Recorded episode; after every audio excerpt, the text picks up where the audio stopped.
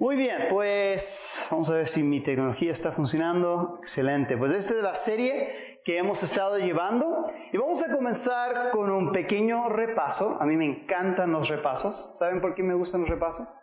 Porque yo siempre pienso en términos como un comerciante, ¿verdad? Y un repaso es una forma de asegurar tu inversión. ¿A qué me refiero? Pues si tú has estado en esas clases, has invertido mucho tiempo, atención, y los hermanos que han entregado los temas también han invertido mucho tiempo y preparación. Y repaso es una forma de asegurar que no has perdido tu inversión. ¿Verdad? Entonces, eso es lo que vamos a hacer rapidito. Y un preestreno porque vamos a ver cómo hoy y dos clases más están todos unidos en tema. ¿Ok? Entonces, todo esto nos va a ayudar a tener un contexto para lo que vamos a ver hoy. Entonces, capítulo 1 se trataba de que el mundo está roto, pero Dios nos da el regalo de sí mismo como la solución para vivir en este mundo roto. Número 2, el mundo está loco y la solución es vertical, no horizontal. No vamos a solucionar la locura del sexo en nuestro mundo, que en realidad sí está loco.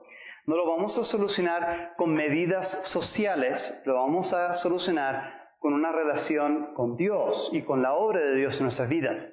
Entonces, estos dos capítulos eran importantes porque presentaban el problema.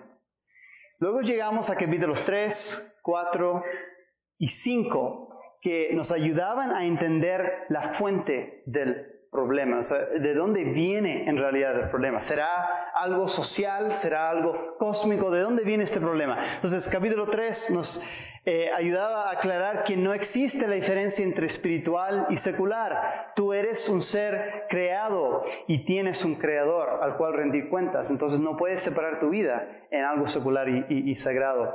Eh, eh, también en capítulo 4 entendemos que nosotros hacemos las cosas porque decidimos hacer las cosas, porque deseamos algo.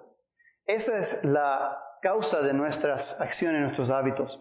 Y en capítulo 5 vimos que somos todos deseadores. Fuimos diseñados para desear.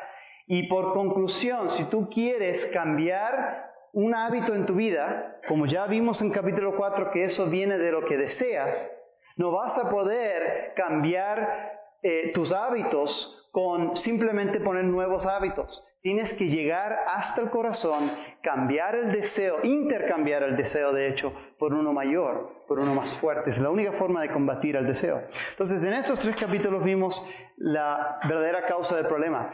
La semana pasada con hermano Daniel comenzamos a ver, eh, comenzamos a ver la solución comenzamos a ver que lo que necesitamos es dejar de tener esta, esta visión tan eh, pequeña sobre lo que es el sexo, que es solamente algo físico, y comenzarlo a, a verlo desde la perspectiva de Dios. Entonces, hoy comenzamos una miniserie, por decirlo así.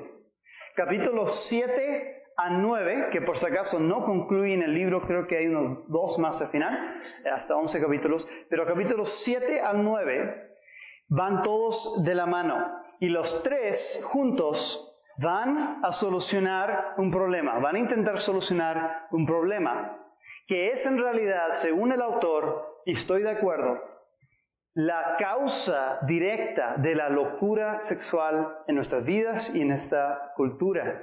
Y es esta palabra muy fácil de escribir. Entonces, el que lo escribe primero correctamente gana un premio. Individualización. Que obviamente sabemos que simplemente nos está diciendo que algo que no fue diseñado para un individuo solamente, se ha hecho para un individuo solamente.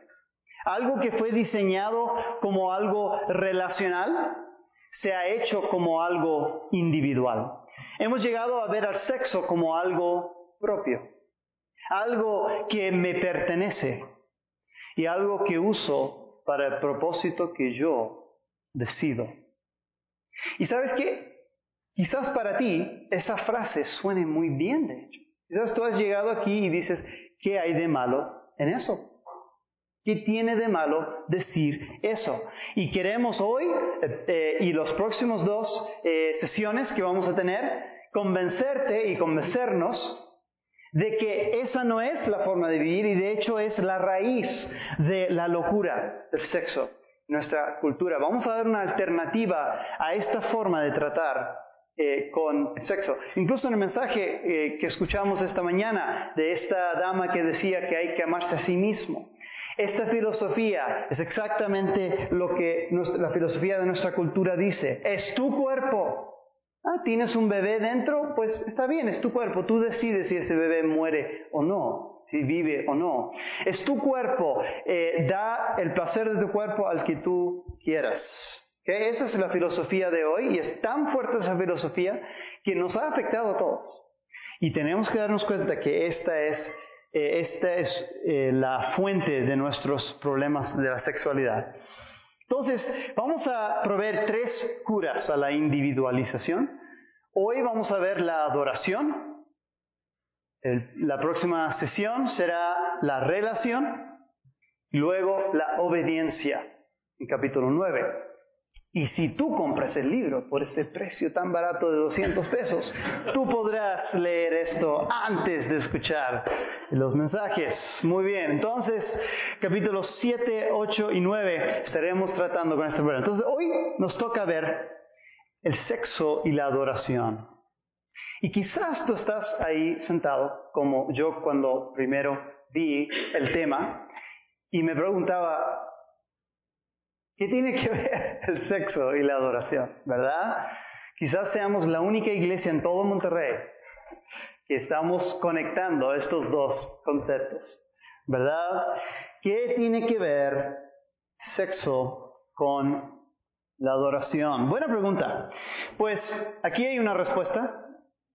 Todos somos adoradores.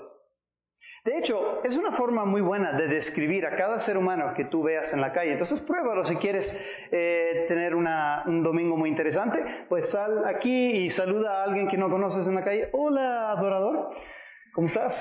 ¿Qué tal? ¿Cómo te va en tu adoración hoy, verdad? Porque la verdad es que sí somos todos adoradores. Y para reforzar esa idea, el sexo, de hecho, es un acto de adoración. ¿Por qué? Aquí está la clave. Porque se le está rindiendo el corazón a algo o a alguien. En realidad eso es adoración, ¿verdad? Yo creo que hay muchas definiciones de adoración. Eh, si fuéramos a traer todos los libros teológicos que definen adoración, encontraríamos muchas ideas porque es un tema tan, tan profundo y tan amplio. Pero ¿no es verdad que esto es lo que se siente adorar? Eso es lo que se siente adorar. Es cuando rindes tu corazón a algo o a alguien. Piensa en esas experiencias más profundas que has tenido con eh, el Señor, con, eh, en la iglesia, adorando, y qué pasó en ese momento. ¿No es verdad que la palabra de Dios y los cantos, los himnos llegó a tal profundidad en tu corazón que de hecho no solamente tus palabras, no solamente tus melodías, sino que tu mismo corazón se sintió que se estaba rindiendo a Dios. Eso fue adoración, ¿verdad? Pero sabes que eso se puede hacer con el sexo también. Rendimos el corazón a algo o a alguien.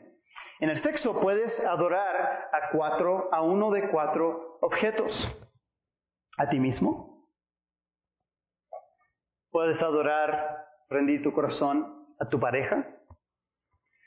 Puedes rendirlo a lo que obtienes del sexo. Esto es un tema interesante que el autor eh, mencionó de muchas formas, de cómo el sexo ha llegado a ser un objeto, de hecho, una, alternativa a dinero en nuestra cultura. Es, es, un, es una, ¿cómo se dice currency? Es una, forma de medir es una moneda, ¿verdad? Es una moneda. Eh, los que necesitan vender un producto saben que sin el sexo quizás no se venda, pero agrégale eso y bien, ¿verdad? Ponle alguna imagen en, el video de YouTube, aunque no tenga nada que ver, pues van a haber muchos más clics y luego la gente estará atrapada, ¿verdad? Con lo que quieres que ellos vean. El sexo vende, pues es una frase común en el comercio. Entonces, ha llegado a ser un objeto. Entonces, lo que obtienes del sexo, aunque no lo estés, aunque no estés participando tú, es parte de lo que puedes estar adorando. Y por último, En el sexo puedes estar adorando a tu creador. A ti mismo, a tu pareja, lo que obtienes es sexo o a tu creador. Estas son las opciones, realmente no hay otras. Y no solamente no hay otras, siempre por lo menos una de esas cuatro está pasando. Si estás participando en algún tipo de acto sexual, tú estás haciendo una o más de estas cosas. No se puede escapar. No hay una quinta categoría o no, o no es que puedas escaparte de las categorías. Bien, el pasaje que vamos a estar eh, viendo hoy y que van a, guiar todo nuestro, nuestro tema hoy son, está en 1 Corintios 6 y tengo todos los versículos aquí. Así que yo lo voy a leer, eh, ustedes sigan y estemos pensando en qué nos dice específicamente acerca del sexo aquí. Todas las cosas me son lícitas, eso quiere decir permitido, mas no todas convienen. Todas las cosas me son permitidas, mas yo no me dejaré dominar de ninguna. Las viandas para el vientre, eso es comida, las viandas para el vientre y el vientre para las viandas. Pero tanto al uno como a las otras destruirá Dios. Pero el cuerpo no es para la fornicación, sino para el Señor y el Señor para el cuerpo.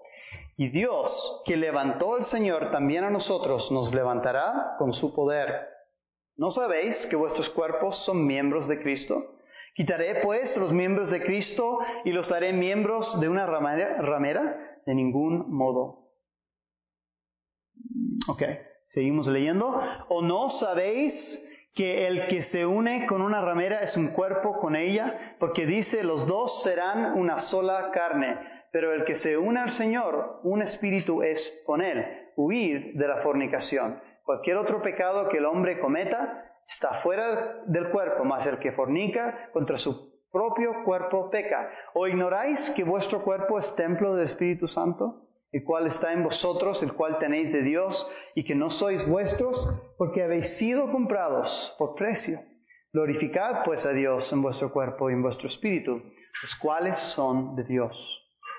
Mucho material aquí, pero vamos a ver aquí cuatro principios y dos mandamientos, cuatro principios, y los principios van a venir directamente de ese pasaje, muy directamente, y los dos mandamientos al final van a ser como resumen y aplicación de esos principios. Entonces, hablando del sexo de adoración, vemos cuatro principios, dos mandamientos. Eso es lo que vamos a ver ahora.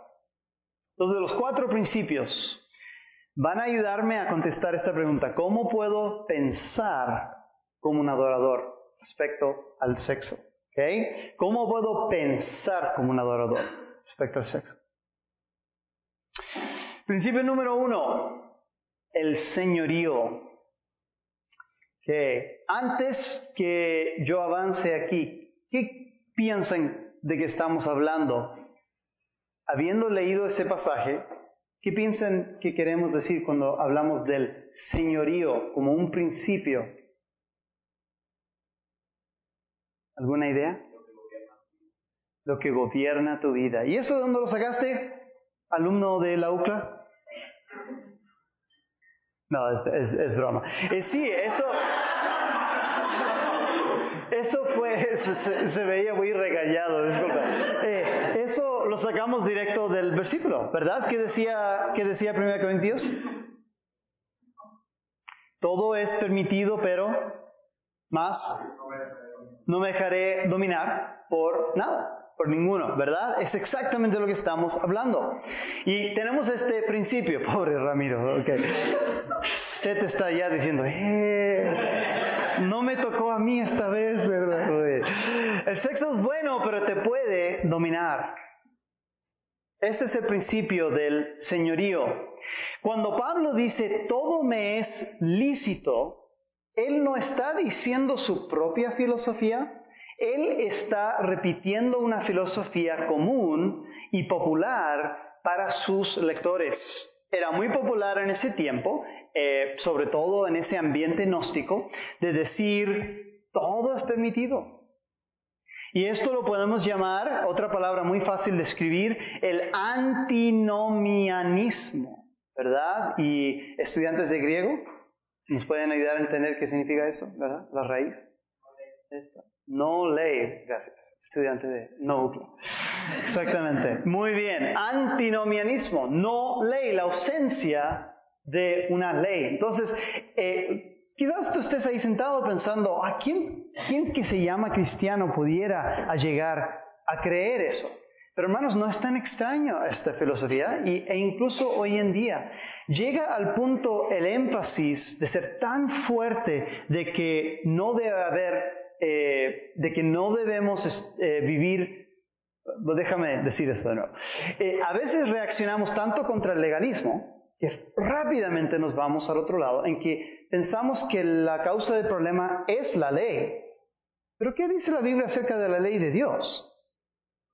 Es buena, es justa. El problema no es la ley, nunca lo ha sido, el problema somos nosotros y nuestra habilidad de cumplir la ley. La ley hace lo que fue diseñado para hacer muy bien, lo hace muy bien y es apuntarnos a nuestro pecado y a un Salvador. Eso lo hace muy bien. Entonces, el antinomianismo no es correcto, pero Pablo, en vez de debatir el antinomianismo, dice esto, aún si todo fuera permitido, no todo te conviene. Y no todo, y no te puedes dejar dominar por nada. Aun si todo es permitido, pertenecemos a un solo dueño. Este es el principio del señorío. El sexo solo puede ser malo, solo puede ser malo si está en un lugar donde Dios nunca quiso. Y no estamos diciendo un lugar donde se lleva a cabo la actividad sexual, estamos diciendo un lugar en tu vida. Si ocupa un lugar en tu vida que nunca fue diseñado para ocupar, esa es la única forma en que puede llegar a ser malo, porque en sí es bueno. ¿Ok? En sí es bueno. Eh, eso creo que, no sé si fue Daniel, alguien que lo estaba mencionando mucho, eh, la idea de pedirle al sexo algo que no puede entregarte. Es exactamente lo que estamos hablando.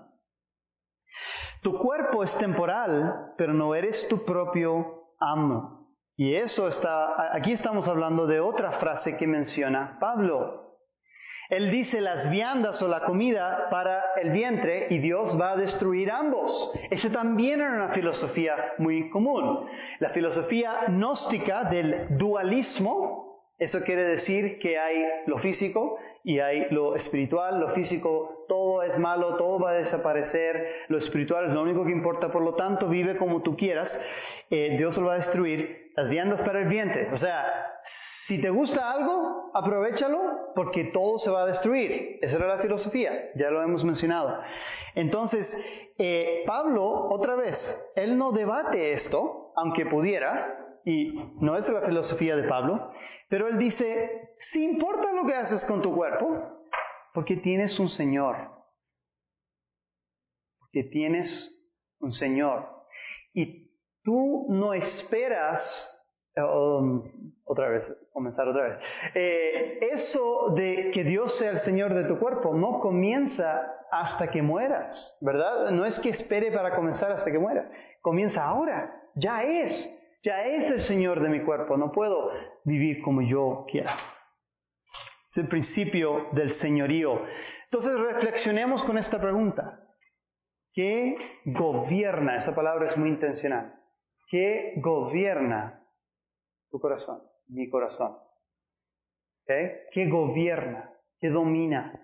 ¿Qué dice sí o no en tu corazón? Principio número dos, la eternidad. La eternidad. En el versículo 14, yo lo voy a buscar porque no repetí los versículos aquí, pero en el versículo 14 habla acerca de la resurrección. ¿Se acuerdan? ¿Hay alguien que me pueda ganar ahí más rápido que yo? Versículo 14. Mm, nunca puedo buscar un pasaje cuando estoy predicando. ¿Hay alguien que lo haya encontrado?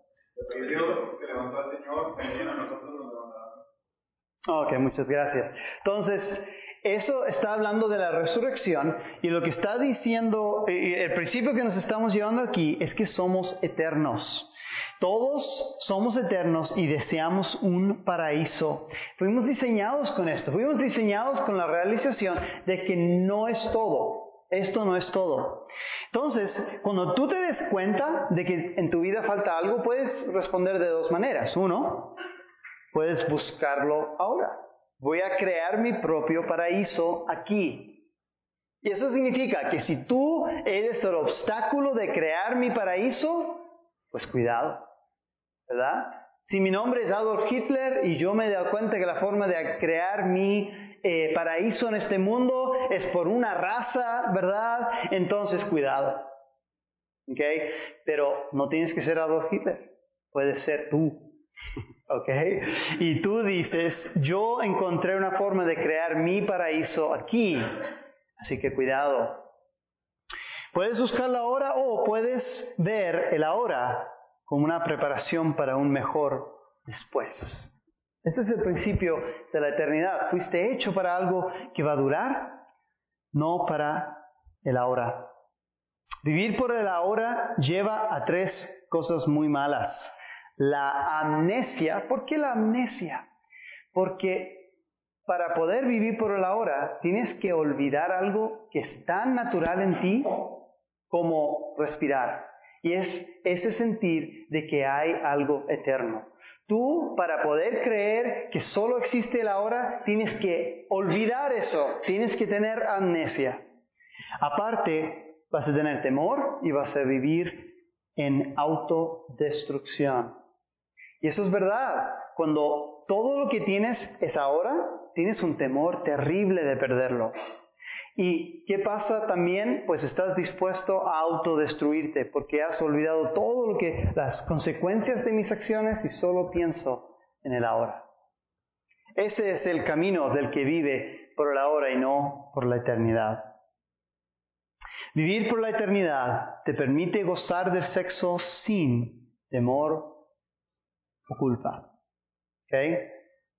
Entonces, Sé que es un poco raro otra vez combinar la idea de eternidad y sexo, ¿verdad? ¿Okay? Quizás nunca has relacionado esas dos cosas, pero aquí tengo una pregunta de reflexión.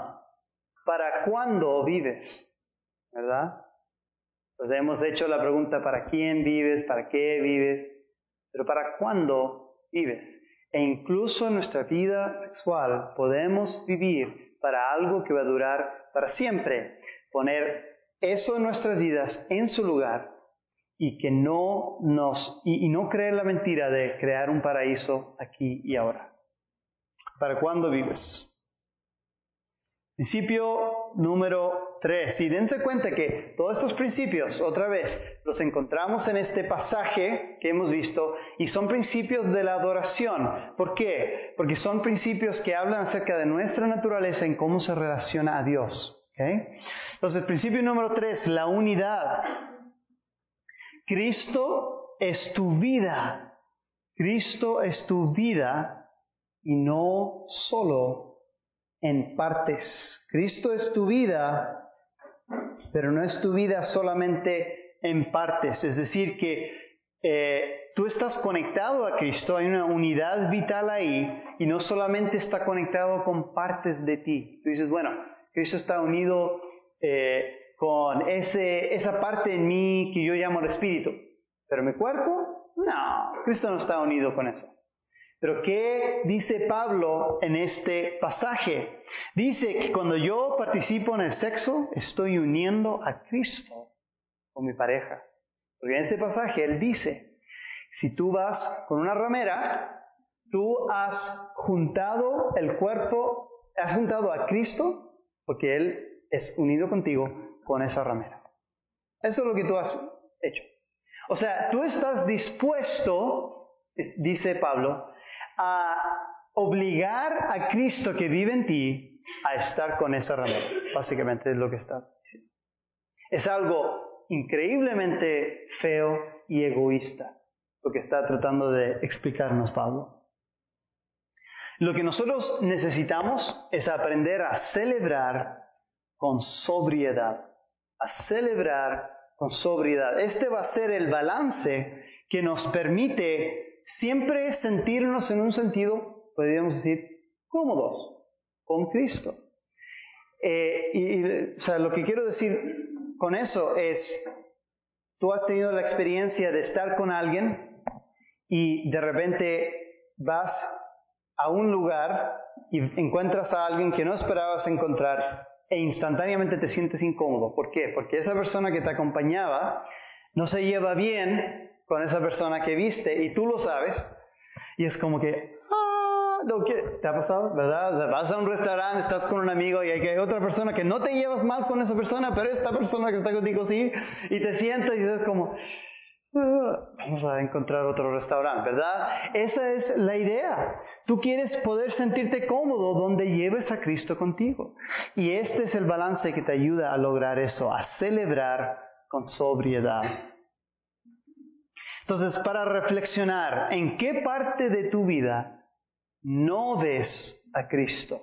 Y lo que quiero decir con no ves a Cristo es que eh, no le ves como teniendo una unidad contigo. ¿En qué parte de tu vida dices, aquí no encaja Cristo? O sea, en estas tres partes es obvio que aquí afecta a Cristo, esto tiene que ver con Dios, pero aquí estas cinco partes, no, o sea, esos ya son secular, son, no sé, es normal, ¿verdad? Identifícalos. O sea, ahora mismo, ¿en qué, qué vas a hacer esta semana en el cual está bien ignorar a Cristo? Esa es una señal. ¿verdad? De a qué partes tú estás llevando a Cristo que quizás Él no quiera ir. Principio número cuatro y el último principio, la propiedad. La propiedad. Otra vez, eh, Pablo hace la pregunta que es, eh, si, debe, si bueno, él dice, todo es lícito. Otra vez él dice, todo es permitido, ¿verdad? Otra vez, no es su filosofía, lo está citando, pero él dice, eh, pero yo pertenezco, tu cuerpo pertenece a Dios, pertenece a Cristo, tú eres el templo del Espíritu Santo. Entonces, tenemos un nuevo dueño, el nuevo propietario de tu cuerpo tiene planes de algo mayor que solo el placer físico. Entonces, tu cuerpo está bajo un nuevo mantenimiento, se podría decir. Y este nuevo propietario tiene otros planes. No es tuyo tu cuerpo, ha sido reclamado para ser un templo de adoración. Entonces, lo que haya sido antes tu cuerpo y mi cuerpo, ya tiene nuevo dueño, con nuevas ideas, no es nuestra propiedad, no sale nuestro nombre en el título, la documentación no dice David Chapman. Lo que dice es Dios. Él, este es un templo para su adoración. Y saben, es un templo aun cuando no lo trato así. Aun cuando no lo trato así. Otra cosa es que el costo para este, esta propiedad fue muy alta. ¿Cómo reclamarás tus derechos, entre comillas, ante el que compró tu vida con la suya. ¿Cómo dirás, no, es que este es mi cuerpo, como dijimos al principio? ¿Cómo mirarás en los ojos del que puso su vida por la tuya y dirás, no, esto es mío, ¿verdad? Normalmente no le decimos a Dios como cristianos, ¿verdad? No le decimos, todo esto es mío. Le decimos, no, solo esta partecita Dios es mío. Dios puede tener esto, esto, esto, pero este 1% esto es para mí. ¿En verdad? Él es el dueño, es su propiedad. Entonces, para reflexionar, ¿tratas tu cuerpo como propiedad tuya o de otro? Y es muy fácil saber la diferencia. Solo pregúntale a mis hijos, ¿verdad? Eh, la filosofía de niños es, lo tuyo es mío y lo mío es mío. ¿verdad? Esa es la filosofía de niños, ¿ok? Eh, pero si es que Lucas va a quitarle algo a Alex, pues Alex sabe muy bien lo que es suyo, muy bien lo que es suyo, ¿verdad? Hasta puede llegar, eh, Alex no es una persona violenta, normalmente Lucas sí, eh, pero, pero cuando se trata de que Lucas le quite algo, le destruya algo, ahí sí pueden Ahí podemos ver ese lado de Alex, ¿verdad? Que, se resalta. Eh, lo que siempre usa Alex en la vida son palabras, ¿verdad? Así es como él maneja su vida. Pero Lucas es el único que le puede eh, quitar esa habilidad, porque Lucas no escucha palabras, ¿verdad? y ya comienza la violencia. Entonces, cuando llega el que sea Lucas en tu vida, ¿verdad? Que es Dios, si te quiere quitar algo, te quiere decir Dios, no, no, no, esto en tu vida yo quiero esto. ¿Cómo respondes? Yo sé que muchas veces es mi respuesta. Me pongo defensivo y digo, yo digo, así como estábamos escuchando, de hecho, mira Dios, yo hago esto por ti, yo, yo cumplo con este requisito, yo doy a esto, yo, participo en esto, Señor, y lo único que te pido, has hecho esa, esa señal a Dios antes, Dios, lo único que te pido es, pues llena el blanco, ¿verdad? Y Dios dice, no, no, no, yo quiero todo, todo es mío. Bien, esto nos lleva rápidamente a dos mandamientos. Estos dos mandamientos vienen siendo como conclusión o resumen de lo que hemos visto para ayudarnos a aplicarlos. Pero también estos dos mandamientos son eh, muy arraigados en verdad bíblica. ¿Cómo puedo actuar entonces? Hemos hablado de cómo pensar, pero ahora ¿cómo puedo actuar como un adorador respecto al sexo? El primer mandamiento es el de huir de la inmoralidad sexual. Pablo le dijo a Timoteo, ¿cuáles son las palabras que le dijo? Huye y de hecho te lo estoy pidiendo porque no me acuerdo cómo va en español. Huye de las tentaciones juveniles, gracias. Eh, yo memorizo conceptos muy bien y palabras muy mal, disculpa. Sí, huye eh, de la tentación juvenil, exactamente, depende de la versión que vayas a usar. Este es un mandato que tenemos en más de un lugar en la Biblia, en Proverbios tenemos esta idea también y este mandato de los dos es el que es defensivo y protector. Este mandato no es el de ir al enemigo y atacar, no, este es el mandato de huir, esta es la retirada, este es el retirado, ¿verdad? Hay que regresar, el enemigo está atacando, no vamos a ganar esta batalla, huye. Me gusta cómo el autor lo puso, tendrás que aprender a correr como loco.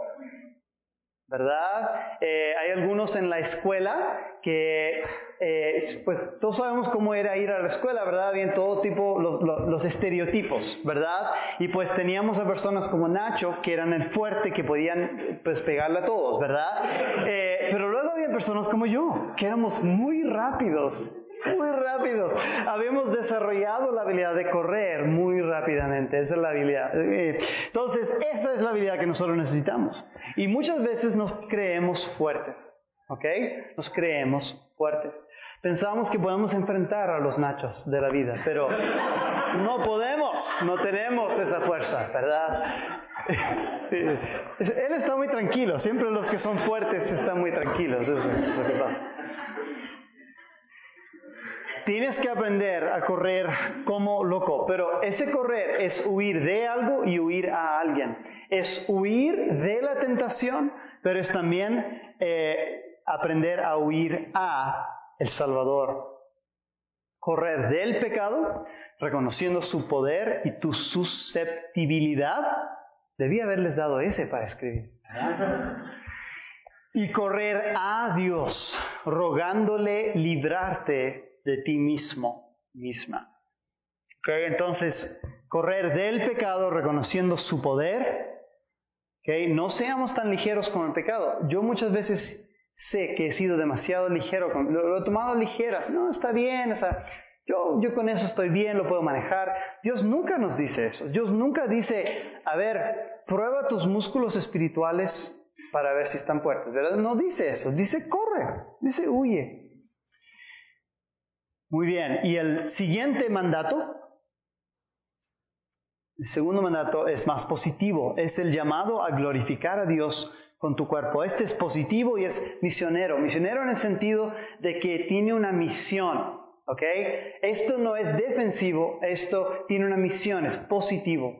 Y, y la misión obviamente es porque, la, porque Dios merece ser glorificado. Dios diseñó cada parte de ti para su gloria. Y te has dado cuenta que en este mensaje hemos mencionado esta idea de muchas formas, cada parte, cada parte. No hay ninguna parte que vamos a decir, esta partecita no, no lo hizo Dios para su gloria. Este simplemente fue una necesidad, ¿verdad? No. Dios te ha levantado del egoísmo, en donde solo puedes pensar en ti, para un propósito y una satisfacción más grande. Entonces, ¿qué significa glorificar a Dios con tu cuerpo?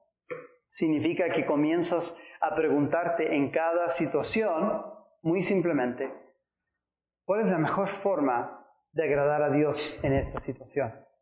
Imagínate cómo transformaría nuestra vida pensar así. En cada situación pensar, eh, ¿qué pudiera hacer yo para glorificar a Dios? El sexo, la adoración y la gracia. Pequeña conclusión aquí. Esta es una frase del libro, quería leerlo porque me, me, impactó mucho. Si el sexo tiene que ver con la adoración, entonces no puede tratarse solo de ti. El sexo solo sobre mí es un sexo que se ha vuelto loco. El sexo para la gloria del Creador es sexo que ha recuperado la cordura. Y hermanos, ese énfasis, tomo pausa, ese énfasis es tan importante porque siempre vemos este tema negativo. Y Dios quiere que demos vuelta a eso y comencemos a ver cómo hacerlo a la manera de Dios, eh, restaura y crea algo hermoso como Él lo diseñó. Y en esta lucha de gloria y adoración, Dios viene a nuestro encuentro con su gracia tierna y paciente. Y para nosotros, creo que muchos de nosotros que hemos tenido batallas con temas sexuales en nuestra vida, necesitamos escuchar esas palabras, su gracia tierna y paciente. Si hoy estamos batallando, si tú estás batallando con esto, ¿ok? Sí, huye. Sí, número dos, busca, una, busca que tu vida sea el centro de la gloria de Dios. Pero recuerda también, su gracia es tierna su gracia es paciente. Esa paciencia no es para llevar a la inmoralidad, es para llevar al arrepentimiento. Y lleguemos al Señor arrepentidos, dejemos que Él nos transforme. Pero démonos, cuenta también que así como Él es paciente, nosotros tenemos que ser pacientes. Dios dice que la obra del Espíritu Santo es como fruto. ¿Alguna vez tú has ido al bosque y has estado mirando un árbol y salió una fruta? ¿Verdad? ¿Alguna vez te ha pasado? A mí tampoco, ¿verdad? No funciona así. Tú, tú eh, le das el alimento al árbol, tú le das el agua al árbol, el sol y todo, y después de mucho tiempo aparece un hermoso fruto. ¿ok? Así es como va a ser la obra del Señor en nuestras vidas. Va a ser el resultado la, pureza en nuestra vida va a ser el resultado de estar exponiéndonos regularmente a la palabra de Dios, en la iglesia de Dios, con el pueblo de Dios, siendo aconsejado por eh, hombres y mujeres de Dios, orando a Dios y comenzaremos a ver esa transformación. No te pongas impaciente si haces una decisión hoy y mañana no eres perfecto, porque no funciona así. Y la misma gracia de Dios te demuestra que no funciona así. Bien, pues eh, estoy un poco más temprano de el que predicó la semana pasada, así que voy a permitir algún, alguna pregunta. Si alguien tiene pregunta, comentario, eh, sí, no. ¿Por qué, por ejemplo, Pablo a Timoteo que huya de las tentaciones sexuales? Buena pregunta. Eh, es interesante que esa idea de huir casi no existe en, la escritura. O sea, hay muy pocas cosas del cual se dice a alguien, huye, ¿verdad? Eh, por ejemplo, si dice, ah, hay, una, hay un problema con un hermano y es una relación difícil, huye. No dice eso. Pero de la tentación sexual lo dice. Entonces, a Timoteo le está diciendo, pues, eh, predica la palabra, eh, eh, le está diciendo a Timoteo que él no debe vivir en temor, que no debe tener un corazón de cobardía, ¿verdad? Eso todo lo dice, pero luego cuando llega a la tentación sexual le dice, uy, interesante esa pregunta. Y mi entendimiento de eso, y voy a dejar que otro responda también, es que si es que, o sea, e, e, es como tomar algo caliente. Tú no esperas a que se enfríe esa cosa caliente, lo botas, ¿verdad? Cuando se haya enfriado lo puedes tomar otra vez. Hay un peligro urgente e inminente para ti personalmente, para el pastor que era Timoteo, de huir, ¿verdad? Y ya teniendo mayor fuerza, ¿verdad? Pero el punto es que posee un peligro instantáneo, inmediatamente. Hay que huir, no puedes tratarlo. O sea, si está ahí la tentación, huye. No hay forma de ser santo exponiéndote a lo que te va a hacer pecar. ¿Hay otra forma mejor de contestar eso, sí, es una humildad de tener que, de tener que reconocer al yo huir que estoy diciendo que no tengo la fuerza para decirle no. Pero también, como dijimos, es huir a Dios también. O sea, si huyes a un vacío, vas a regresar. Entonces hay que huir del pecado a Dios. Bien, muchas gracias. Buenas preguntas. Vamos a orar y luego vamos a concluir. Señor, gracias por proveer nuestras necesidades y sabemos que en el área sexual también has provisto nuestras necesidades y eh, yo creo que es, eso requiere fe, creer eso, porque muchas veces, ya sean solteros o casados, podemos creer que a nosotros nos faltó algo, en este área eh, no supliste lo suficiente y tenemos nosotros que recuperar lo que falta. Señor, ayúdanos a, no creer esa mentira. Ayúdanos hoy a ver cómo somos adoradores y a adorarte en el área de la sexualidad, Señor. Señor, gracias por estos hermanos. Ayúdanos a andar contigo esta semana. En nombre de Cristo pedimos. Amén.